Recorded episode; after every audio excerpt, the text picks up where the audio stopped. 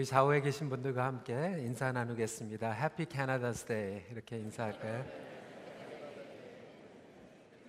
우리가 캐나다에 살고 있습니다. 어, 요한복음을 통해서 어, 표적 설교를 하고 있습니다. 어, 요한복음에는 몇 가지 표적이 기록되어 있다고 말씀을 드렸죠? 다 잊어버리셨어요? seven seven입니다. 그래서 일곱 가지의 표적이 어, 기록되어 있고요. 어, 일곱 가지의 예수님의 어, I statement, 어, 자신에 대해서 나타나는 그런 statement가 기록되어 있습니다. 오늘은 어, 그 표적 설교의 마지막 어, 나사로의 부활 사건을 어, 함께 나누도록 하겠습니다.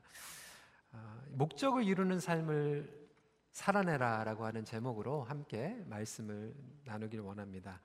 하나님은 우리의 삶을 향한 목적을 가지고 계십니다. 따라서 그의 자녀들이 귀한 하나님의 목적을 깨닫고 어, 삶 가운데에서 이루어 가기를 원하십니다. 안타깝게도 세상 사람들은 나름대로 열심히 살아가고 있지만 하나님의 목적과는 상관이 없는 삶을 살아간다는 데 있습니다.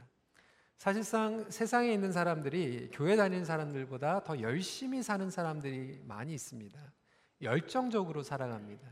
그런데 그렇게 열심히 열정적으로 살아가고 있지만 하나님의 목적과 동떨어져서 살아가다 보니까 공허함이 찾아올 수밖에 없습니다. 어, 더더욱 안타까운 것은 우리가 하나님의 자녀라고 하는 성도들임에도 불구하고 하나님의 목적과 상관이 없이 세상 사람들의 그 방향을 따라가거나 흉내내면서 살아가는데 있다라고 하는 거죠. 그러다 보니까 열심히 교회 생활을 하는 것 같은데 하나님의 목적을 이루지 못하며 아, 살아가게 됩니다. 제가 옛날에도 말씀을 드려서 아마 이제 저희 교회 최근에 나오신 분들은 이 얘기를 못 들으셨을 거예요. 좀 창피한 얘기입니다. 어, LA에서 제가 고등부 교육 전도사로 있을 때 하루는 금요일 날 담임 목사님께서 저를 부르셨어요. 어, 교회에 꼭 필요한 이 flyer가 있는데 어, LA 코리아타운에 가가지고 이거를 좀 픽업하면 좋겠다고 부탁을 심부름으로 시키셨습니다. 네, 저에게만 시키신 게 아니라 저하고 이제 중등부 전도사님하고 이제 심부름을 시키신 거예요. 근데 이제 심부름을 받는 그 순간 얼마나 기분이 좋았는지 왜냐하면 코리아타운에 가면은 맛있는 음식점이 있습니다. 그리고 또 그 옆에 아주 여름이었어요. 그 팥빙수를 잘하는 데가 있어요. 그리고 또 그 옆에 또 책을 살 수 있는 책방이 있습니다. 그래서 너무나도 신났던 거예요. 내려가서 맛있는 것도 먹고 팥빙수도 먹고 책도 사면 좋겠다 이렇게 생각을 하고 신나게 운전을 해가지고 내려가가지고 진짜로 저희가 먹고 싶었던 음식점에 가서 먹고 팥빙수도 먹고 책도 사고 그리고 교회에 돌아오게 됐습니다. 저희가 교회에 도착하니까 목사님께서 저희를 기다리시고 계셔서 마중을 나오셨는데 목사님의 얼굴을 보는 순간 저에게 갑자기 어, 큰일 났다라는 생각이 드는 게 그 픽업하러 오는 건 픽업은 안 하고 음식점하고 팥빙수하고 책만 사가지고 왔다라고 하는 거죠. 아, 목사님 정말 맛있는 팥빙수를 먹고 왔는데 책도 정말 경건한 신앙서적을 사, 사가지고 왔습니다. 이렇게 얘기를 해도 할 말이 없는 거죠. 왜냐하면 우리가 내려간 목적은 그거보다 더욱더 중요한 목적이 있었기 때문에 그렇습니다. 여러분, 우리가 삶을 살아가면서 이 세상에 하나님께서 우리에게 주신 목적이 있습니다. 그런데 하나님께서 우리의 삶이 다 마감되는 그 순간 예수 그리스도 앞에 섰을 때 우리가 나름대로는 열심히 살아가고 뭐 좋은 집도 사고 좋은 차도 살아가고 우리 자녀들도 좋은 학교 보내고 모든 것들을 다 이룬 것 같지만 예수님을 만났을 때 예수님께서 우리에게 진지하게 던지시는 말씀은 하나님께서 우리에게 향하신 그 목적을 이루었는가 이루지 않았는가라고 하는 그런 질문을 우리에게 하실 것입니다. 우리 많은 부모님들이 자녀들을 열심히 키웁니다. 어, 픽업도 해주고 좋은 학교 들어가게 하고 좋은 옷도 사주고 정말로 사회적으로 세상적으로 성공하게 키운 것 같지만 하나님께서 우리에게 자녀들을 선물로 주신 목적은 중요한 목적이 있죠. 예수님을 바로 알고 예수님의 제자로 키우기 원하는 목적을 가지고 있다라고 하는 것입니다. 우리 학생들도 마찬가지예요. 학교에서 공부하는 이유가 무엇입니까? 그 학교의 공부를 통하여서 하나님께서 나에게 주신 은사와 사명을 발견하고 그 직종을 통하여서 선교적인 삶을 살아가는 것이 하나님께서 주신 목적인데 그것은 잊어버리고 다른 것들은 아무리 열심히 하면서 살아갈지라도 우리는 목적을 달성하지 못하고 살아가게 되는 것 아니겠습니까?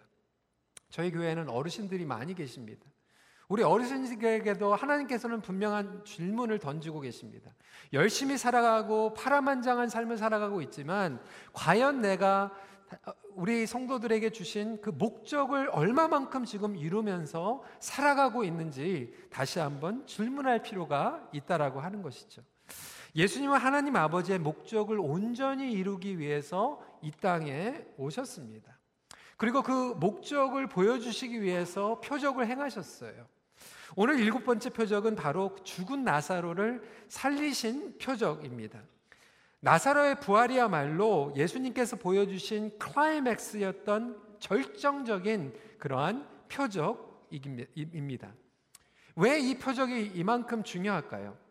단순히 죽은 사람을 살렸다라고 하는 그 기적 때문에 중요한 것은 아닙니다. 물론 죽은 자가 살아난 것도 중요한 것이죠.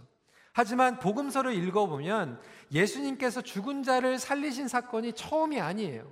지금 이 사건은 세 번째 사건입니다. 첫 번째로는 누가복음 7장에 기록되어 있어요. 나인성 과부의 죽은 아들을 이미 예수님께서 살리셨어요. 두 번째로는 누가복음 8장 말씀을 보면 회당장 야이로의 죽은 딸을 살리셨어요. 구약에도 보면 하나님께서 죽은 자를 살리신 사건들이 있습니다. 하나님에게는 불가능한 일이 없기 때문에 그렇습니다.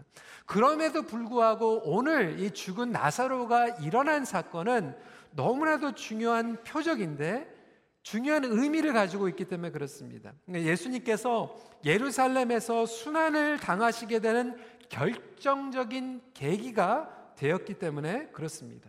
또한 이 사건이야말로 예수님께서 자신의 부활을 예고하는 표적이었기 때문에 중요한 의미를 가지고 있습니다.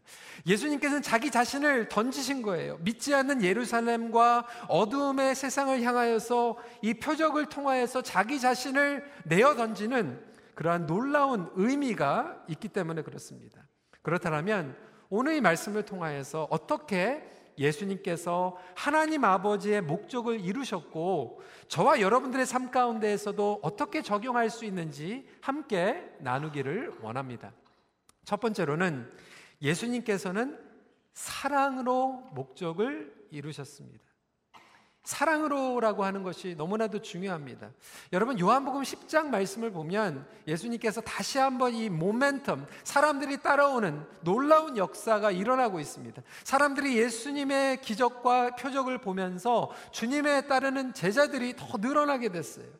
자신을 받아들이고 자신을 인정하며 따르는 그 지역을 떠나서 다시 오늘 11장에 배단이라고 하는 지역으로 들어가게 됩니다. 근데 예수님께서 배단위로 가시는데 사람들이 말려요. 제자들이 말립니다. 왜 그렇습니까? 당시 배단위는 예루살렘 바로 옆에 붙어 있었던 지역이었어요. 예루살렘에는 어떤 일이 일어나고 있었습니까? 예수님을 죽이려고 했던 사람들이 있었습니다. 그러니까 배단위로 간다라고 하는 것은 예수님이 위험한 상황에 다시 들어가는 거예요. 성경에 보면 배단위와 예루살렘은 약 5리 정도밖에 떨어져 있지 않다라고 이야기를 하고 있습니다.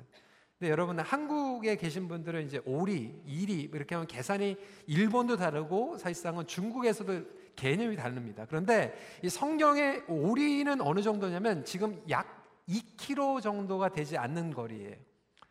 여러분 2km면 정말 짧은 거리입니다.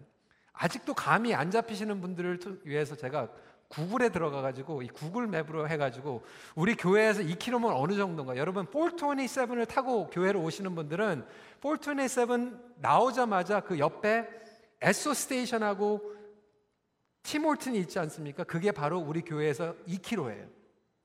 굉장히 가까운 거예요. 그러니까 예루살렘과 베다니의 거리가 거기 티몰튼과 우리 교회 거리밖에 안 된다라고 하는 거예요. 그러니까 그 가까운 거리에 예수님께서 자신을 내어 던지시면서 가시게 되었다라고 하는 거죠. 그리고 나사로를 살리는 사건이야말로 예수님께서 십자가를 지게 되는 결정적인 화근이 되게 되었습니다. 우리가 47절, 48절을 48절 말씀을 보면 더 감을 잡을 수 있을 거예요. 한 목소리를 한번 읽어 보도록 하겠습니다. 시작. 이에 대제사장들과 바리새인들이 공의를 모으고 이르되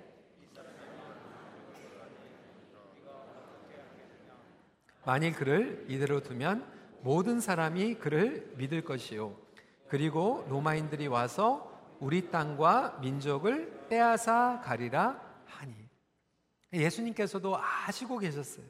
그럼에도 불구하고 예수님이 움직이신 동기는 무엇이었을까요? 한마디로 얘기하면 사랑하기 때문에.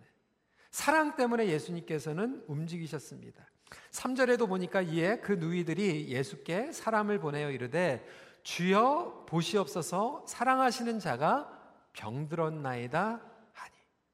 물론 이 표적에는 예수님의 하나님의 영광을 드러내기 원하는 목적이 담겨져 있습니다.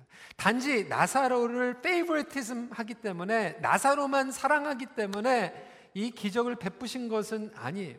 그렇지만 오늘 본문은 철저하게 예수님이 하나님의 영광과 하나님의 사랑이 뗄래야 뗄 수 없는 관계를 가지고 있다라고 하는 것을 보여주고 있고 그 당시에 그 기적을 보고 있었던 모든 사람들이 예수님이 나사로를 얼마나 사랑하고 있었는지를 알고 있습니다.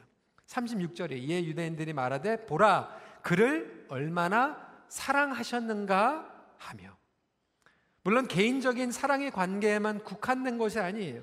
여러분, 예수님께서는 나사로를 사랑하신 것 같이 하나님의 택한 사랑들을 사랑하시고 동일하게 예루살렘에 들어가셔서 십자가를 감당하게 됨을 믿으시길 바랍니다. 사랑으로 자신을 대속제물로 들이시기 위해서 배단위로 가신 것이고 예루살렘으로 들어가셨다라고 하는 거예요. 나사로의 죽음 앞에서 사랑 가운데에서 우신 예수님께서 예루살렘을 향하여서 사랑으로 우셨다라고 하는 거예요. 예수님의 사랑은 죽음이나 위험도 멈출 수 없는 사랑이라고 하는 것을 오늘 본문은 반복적으로 우리에게 강조해서 보여주고 있어요. 예수님은 제자들에게 외치고 있습니다. 여기에서 반복되고 있는 주제가 있어요. 가자. Let us go. 7절에도 보면 예수님께서 가자고 말씀하시고 15절에도 가자고 말씀하시고 16절에는 제자들이 그 예수님의 마음을 알고 똑같이 반복하고 있습니다. 우리도 주와 함께 죽으러 가자. 예수님께서는 죽으러 가신 거예요. 나사로를 사랑하시고 예루살렘을 사랑하시고 저와 여러분들을 사랑하셔서 죽으러 가신 거예요. 죽음도 끊을 수 없는 죽음도 막을 수 없는 그 사랑으로 하나님의 목적을 완성하셨다라고 하는 것입니다. 그럼에도 불구하고 오늘날 너무나도 많은 사람들이 목적 지향형 결과 중심형으로 살아가면서 하나님의 사랑은 잊어버리면서 나아가는 경우가 많이 있지 않습니까? 목적과 사랑이 상충되는 경우들이 많이 있다라고 하는 거예요. 나의 목적은 이루는데 사람들은 아프게 하고 사람들은 다치게 하고 여러분 한번 보세요. 우리 다, 내일부터 BBS가 있습니다. 여름 성경학교가 있어요. 선생님들이 너무나도 바쁩니다. 지난주부터 나와가지고 포스터를 만들고 그림을 붙이고 프로그램이 월요일부터 금요일까지 꽉 차 있어요. 근데 만약에 선생님들이 그리고 사역자들이 그 프로그램을 제대로 타이트하게 운영하는 것만 계속해서 생각하다 보니까 그 앞에 주어져 있는 학생들과 아이들은 사랑하지 못하고 일주일이 그냥 프로그램으로 끝난다라면 그것은 하나님의 목적을 달성하지 못한 거예요. 우리 단기 팀들도 오늘부터 이제 파송합니다. 수십 명의 팀들이 이제 나가게 됩니다.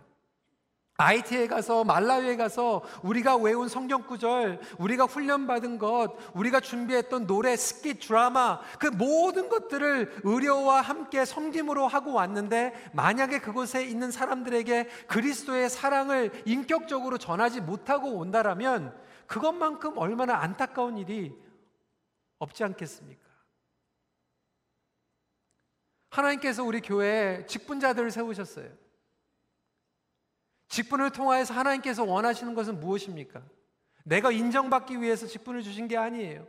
내가 직분을 얻음으로 말미암아 그것을 통하여서 교회를 세우고 정말로 내 옆에 있는 성도들에게 내가 나의 자신을 드리고 예수님이 다, 나사로를 위하여 그리고 예루살렘을 위하여서 자신을 내어 던진 것 같은 그러한 사랑과 희생을 하기 위해서 우리에게 그 직분을 허락하여 주셨다라고 하는 거예요. 그럼에도 불구하고 나의 개인적인 목적에만 이끌려서 사랑을 잊어버리고 사랑하지 못한다라고 한다라면 그것만큼 예수님의 목적을 미싱아웃 하는 것, 동떨어진 사역을 하는 것이라고 하는 것이죠. 어떤 분들은 교회 안에서 신념이 강해요. 확신이 있어요. 신학적으로도 교리적으로도 중요합니다. 하지만 여러분 보세요. 말씀을 바로 안다라고 하는 것은 하나님을 바로 아는 것입니다. 하나님을 바로 알게 되면 하나님을 사랑하게 됩니다. 하나님을 바로 알게 되면 사람들을 사랑하게 되어 있어요. 그런데 내가 말씀, 성경 공부, 교리적으로, 신학적으로는 너무나도 잘 알고 있다고 하면서 내 옆에 있는 사람들을 사랑하지 못하고 살아간다고 한다면 그것은 하나님의 목적과 동떨어진 성경 공부를 하고 있는 것 아니겠습니까? 여러분, 하나님의 목적은 결코 사랑과 분리되어 있지 않습니다. 예수님께서는 자신이 부활이요 생명이신 것을 나타내셨어요. 그러면서도 철저히 사랑의 동기로 움직이셨어요. 사랑한 나사로를 통하여서 하나님의 목적을 이루신 것 같이 바로 저와 여러분들을 죽을 때까지 사랑하시는 그 사랑을 믿으시길 바랍니다. 여러분 그래서 저와 여러분들을 통하여서 목적을 이루고 계세요. 그 사랑을 의심치 않았으면 좋겠어요. 죽음도 각오하고 사랑하시는 작정하시고 사랑하시는 그 하나님께서 저와 여러분들을 지금도 사랑하고 계시기 때문에 그렇습니다. 그렇다면 그 사랑을 경험하고 있는 저와 여러분들이 우리가 주위에서 사랑해야 될 대상들을 놓치면서 신앙생활 하고 있지는 않습니까? 정말로 내가 죽고 내가 자존심을 버리고 내가 양보하고 내가 희생하고 사랑해야 될 대상들이 있다라고 하는 거예요. 나의 생명과 같이 나의 자존심을 내려놓고 우리 EM에서도 많은 부모들이 자식들 때문에 이렇게 속상해하는 부모님들이 있어요. 어렸을 때는 그렇게 고분고분 말 잘 들었는데 사춘기에 들어가니까 말 안 듣는다는 거예요. 그러면서도 결국 나중에 고백하는 거 뭐냐면 하나님의 목적은 무엇인가? 내가 죽어야 된다. 나 자신을 부인하고 나 자신을 희생해야지만 그것이 가능하다라고 하는 거죠. 저도 목회를 하면서 뭐 목회가 이렇게 좋아 보입니까? 그런데 목회를 하면서 깨닫게 되는 건 뭐냐면 아, 내가 죽어야 되는구나. 내가 사랑해야 되는구나. 내가 하나님의 사랑을 더 알아가야 되는 것이구나. 그것이 하나님의 목회의 목적이구나. 그것을 깨달아 가게 됩니다. 사랑하는 성도 여러분, 하나님의 목적을 여러분 삶 가운데서 이루기 위해서는 반드시 여러분들이 그 고집과 편견과 그리고 고집을 내려놓고 자존심을 내려놓고 사랑해야 될 대상들이 분명히 있을 거예요. 그분들이 여러분들에게 생각이 나기를 간절히 기도합니다. 두 번째로는 지체하심도 목적을 이루는 과정에 포함되어 있습니다.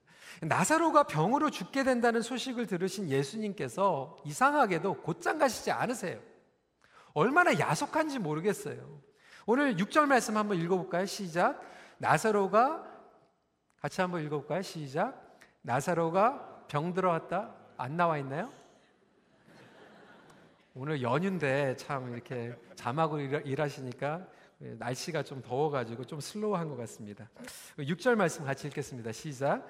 나사로가 병들었다 함을 들으시고 그 계시던 곳에 이틀을 더 유하시고 여러분 예수님께서 왜 지체하셨을까요?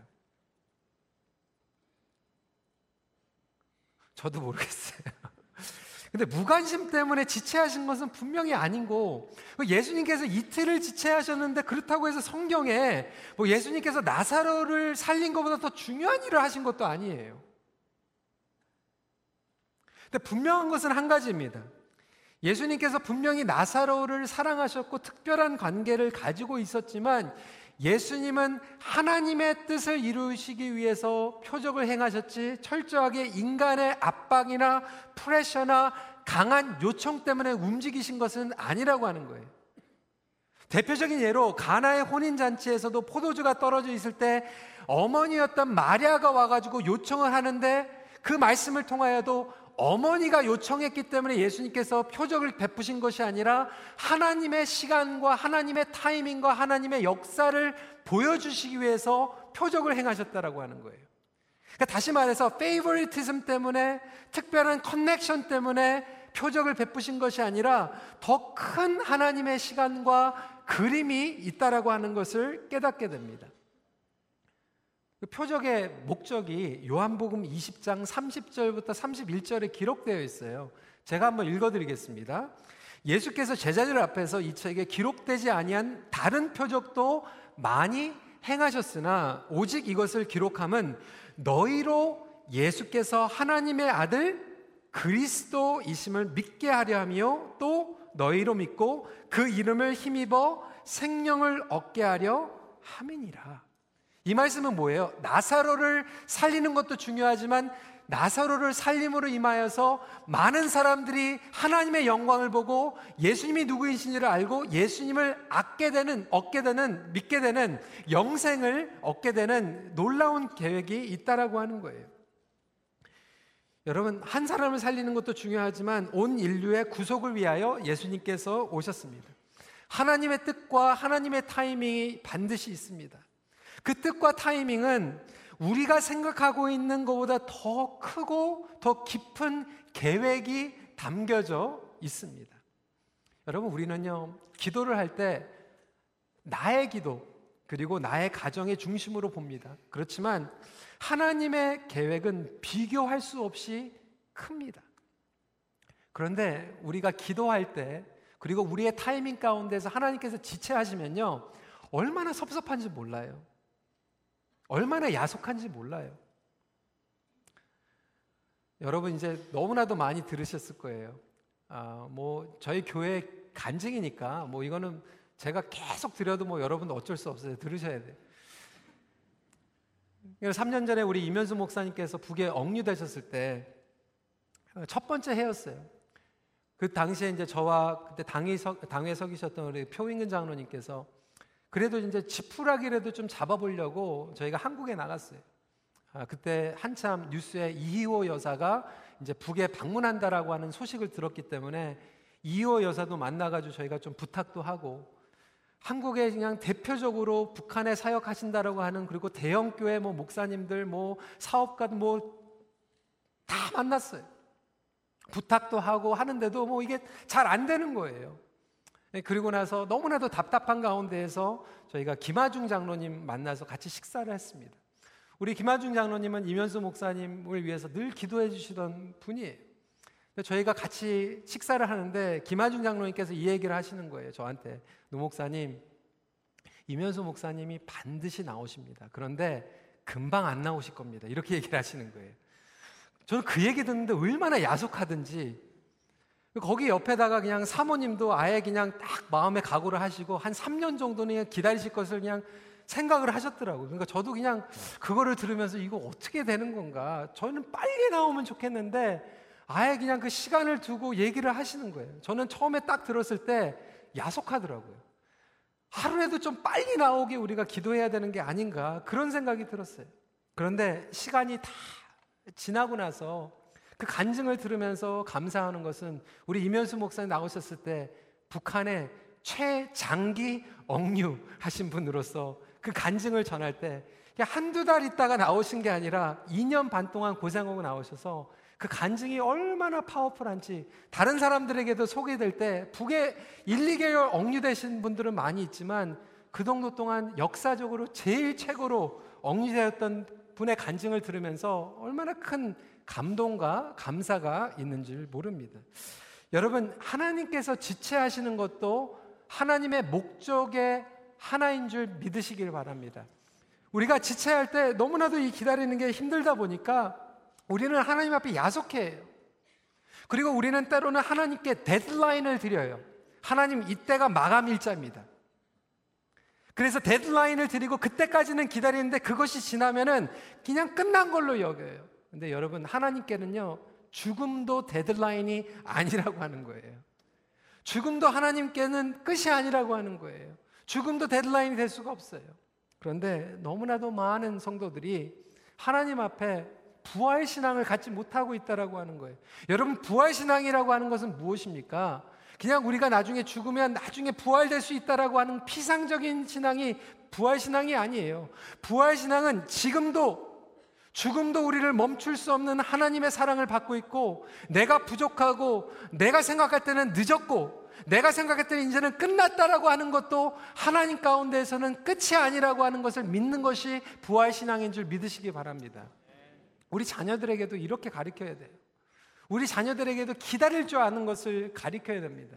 아, 제가 지지난주에 졸업 예배를 통해서도 제가 말씀을 드렸어요. 우리 KM도 마찬가지고 EM도 그리고 우리 젊은 부모님들, 우리 주일학교 다니는 부모님들이 저한테 이렇게 어려움을 얘기할 때가 있어요. 우리 아이들이 이제 교회에 오게 되면 아, 때로는 이제 좀 잘 어울리지 못하는 그런 경우들이 있습니다. 학교에서도 마찬가지예요. 근데 여러분 학교에서 우리 자녀들이 가가지고 친구들과 좀 서먹서먹하면 부모들이 어떻게 합니까? 학교를 전학을 시킵니까? 안 그래요. 될 수 있으면 친구들을 더 잘 만들어 주려고 학교 후에도 친구들과 놀러 가게 하고 플레이 데이트도 만들어 주고 더 적극적으로 학교에 보내 주게 됩니다. 근데 교회 와 가지고는 때로는 아, 이렇게 빠지고 저렇게 빠지고 여러분 아이들은 많이 만나야지 친해집니다. 주일날 한 시간 만나가지고 친해지지 않아요. 금요일도 나와야지, BBS도 나와야지, 캠프에도 가야지 좀 친해지는 거 아닙니까? 그런데 캠프에도 안 가고 위치도 안 가고 BBS도 안 나오고 금요일도 안 나오고 주일도 그것도 매주 나오는 게 아니라 한 달에 한두 번씩 나오다 보니까 어떻게 하게 되겠어요? 서먹서먹해지는 거예요. 근데 애들이 서먹서먹해지면 부모님들이 어떻게 생각하냐면 아 교회가 이게 좀 잘못하는 거다. 그래가지고 교회를 그냥 옮겨버려요. 그래 그 교회 나가지 마. 딴 데로 옮겨줄게. 그럼 여러분 아이들이 어떻게 됩니까? 어렵고 갈등이 있으면 그것을 기다리고 이겨내고 하는 것을 가르쳐야 되는데 조금만 힘들면은 빼내고 바꿔주고 그러다 보니까 요즘 한국에서는 어떤 일이 일어나고 있냐면 다 태어나가지고 대학교 졸업해가지고 직장까지 보냈는데 부모들이 직장까지 바꿔줘요. 여러분 그렇게 우리가 살아가다 보면 우리 자녀들이 기다리는 것을 모르게 되지 않습니까? 그래서 제가 지난주에 우리 EM 다운타운 에디 목사님이 와가지고 이번에 주제가 뭔가 수양회를 하는데 뭐냐면 다운타운에 있는 청년들이 하나님 앞에 실망한 청년들이 너무나도 많이 있다라고 하는 거예요. 왜? 기도하는데 하나님께서 즉각 즉각 들어주지 않으니까 하나님께서 자기들을 사랑하지 않는다라고 생각한다라는 거예요. 여러분, 우리가 그런 신앙을 가지고 있어요. 조금만 하나님께서 지체하시면 하나님께서 안 계신 것 같고 조금만 내 뜻대로 나의 타이밍 가운데에서 역사하지 않으시면 하나님의 아, 뜻과 나의 상과는 상관이 없는 것처럼 살아가고 있다라고 하는 거예요. 여러분 그래서 하나님께서는 우리에게 기다리게 만드십니다. 지체하게 만드세요. 왜? 더 큰 뜻을 이루기 위해서. 하나님의 성품으로 우리를 빚어가시는 것이 하나님의 목적인 줄 믿으시기 바랍니다. 그 목적을 우리가 발견하는 것이 너무나도 중요하다라고 하는 거예요. 예수님께서는 죽음도 이기셨습니다. 죽음도 이기신 예수님께서 우리에게 힘 주실 때 부족함도 이길 수 있고 질병도 이길 수 있고 모자람도 이길 수 있음을 믿으시길 바랍니다. 그래서 예수님께서는 나사로를 부르실 때 하나님 제발 나사로 살려주세요 이렇게 기도하지 않으셨어요.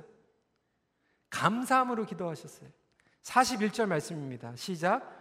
아버지여 내 말을 들으신 것을 감사하나이다. 오늘 조금씩 조금씩 늦네요. 어, 자막이 조금 더위를 먹은 것 같습니다. 아버지여 내 말을 들으실 것을 감사하니 예수님께서 기도하신 것은 어떤 기도였죠? 감사의 기도였어요. 지체하실지라도 감사로 기도할 수 있는 저와 여러분들이 되시길 주님의 이름으로 축원합니다. 마지막입니다. 묶여, 묶여 있는 것을 푸시며 목적을 이루십니다. 나흘 동안 죽어 있어서 부패가 되기 시작했던 나사로의 시체가 있었던 무덤이 돌로 가로막혀져 있었어요. 그리고 나사렛 수족이 동인 채로 묶여져 있었습니다. 그런데 예수님께서는 그 돌을 옮기시고 얼굴과 수족을 동인 것을 풀어주십니다.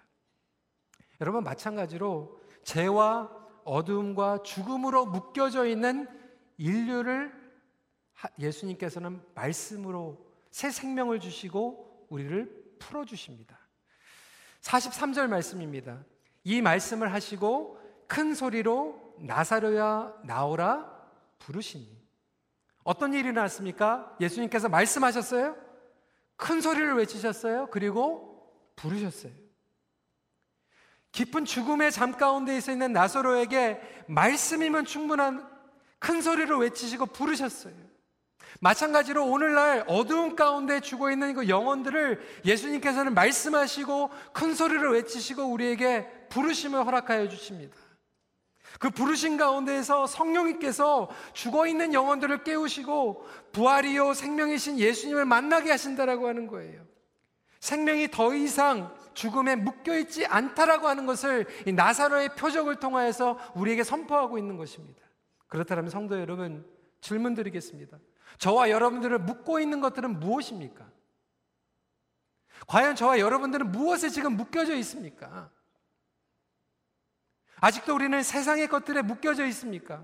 고정관념 때문에, 과거의 상처 때문에, 의심 때문에, 어떤 분들은 중독의 죄 때문에 묶여져 있고, 어떤 분들은 내가 나이가 적어서, 아니, 나이가 너무 많이 들어서 묶여져 있고, 어떤 분들은 내가 포지션이 없어서 묶여져 있고, 어떤 분들은 내가 그 포지션 때문에 묶여져 있지 않습니까? 예수님께서 이미 우리에게 말씀을 선포하셨어요. 큰 소리로 외치셨어요. 나사로야 나아라 그 부르신 가운데서 죽은 나사로가 나온 것 같이 죽어 있는 우리 영혼들이 예수님의 말씀을 듣고 그 수족에 매여져 있는 모든 것들을 풀어제끼고 주님 앞에 나아갈 수 있는 놀라운 역사가 오늘 임하길 간절히 소원합니다. 그러지 못하고 있는 우리를 향하여서 예수님께서 울고 계시는 거예요. 비통해하고 계시는 거예요. 38절 말씀에 이에 예수께서 다시 속으로 비통히 여기시며 무덤에 가시니 무덤이 구리라 둘로 막았건을 서러워서 우신 게 아니셨어요. 비통해서 우셨어요. 왜? 죽음 앞에서 두려움 가운데에서 어둠의 권세 가운데에서 그 인간들이 사로잡혀 있는 것들을 보면서 비통해 하셨어요. 혹시 예수님께서 저와 여러분들을 보시면서 똑같이 비통해 하고 계시지는 않을까요? 내가 너희를 살리려고 십자가에서 모든 것들을 쏟아내었고, 내가 너희들에게 새 생명의 그 소망을 주려고 부활의 증거를 허락했는데도 불구하고, 아직도 우리는 그 어둠의 권세 가운데서 묶여져 있지는 않습니까?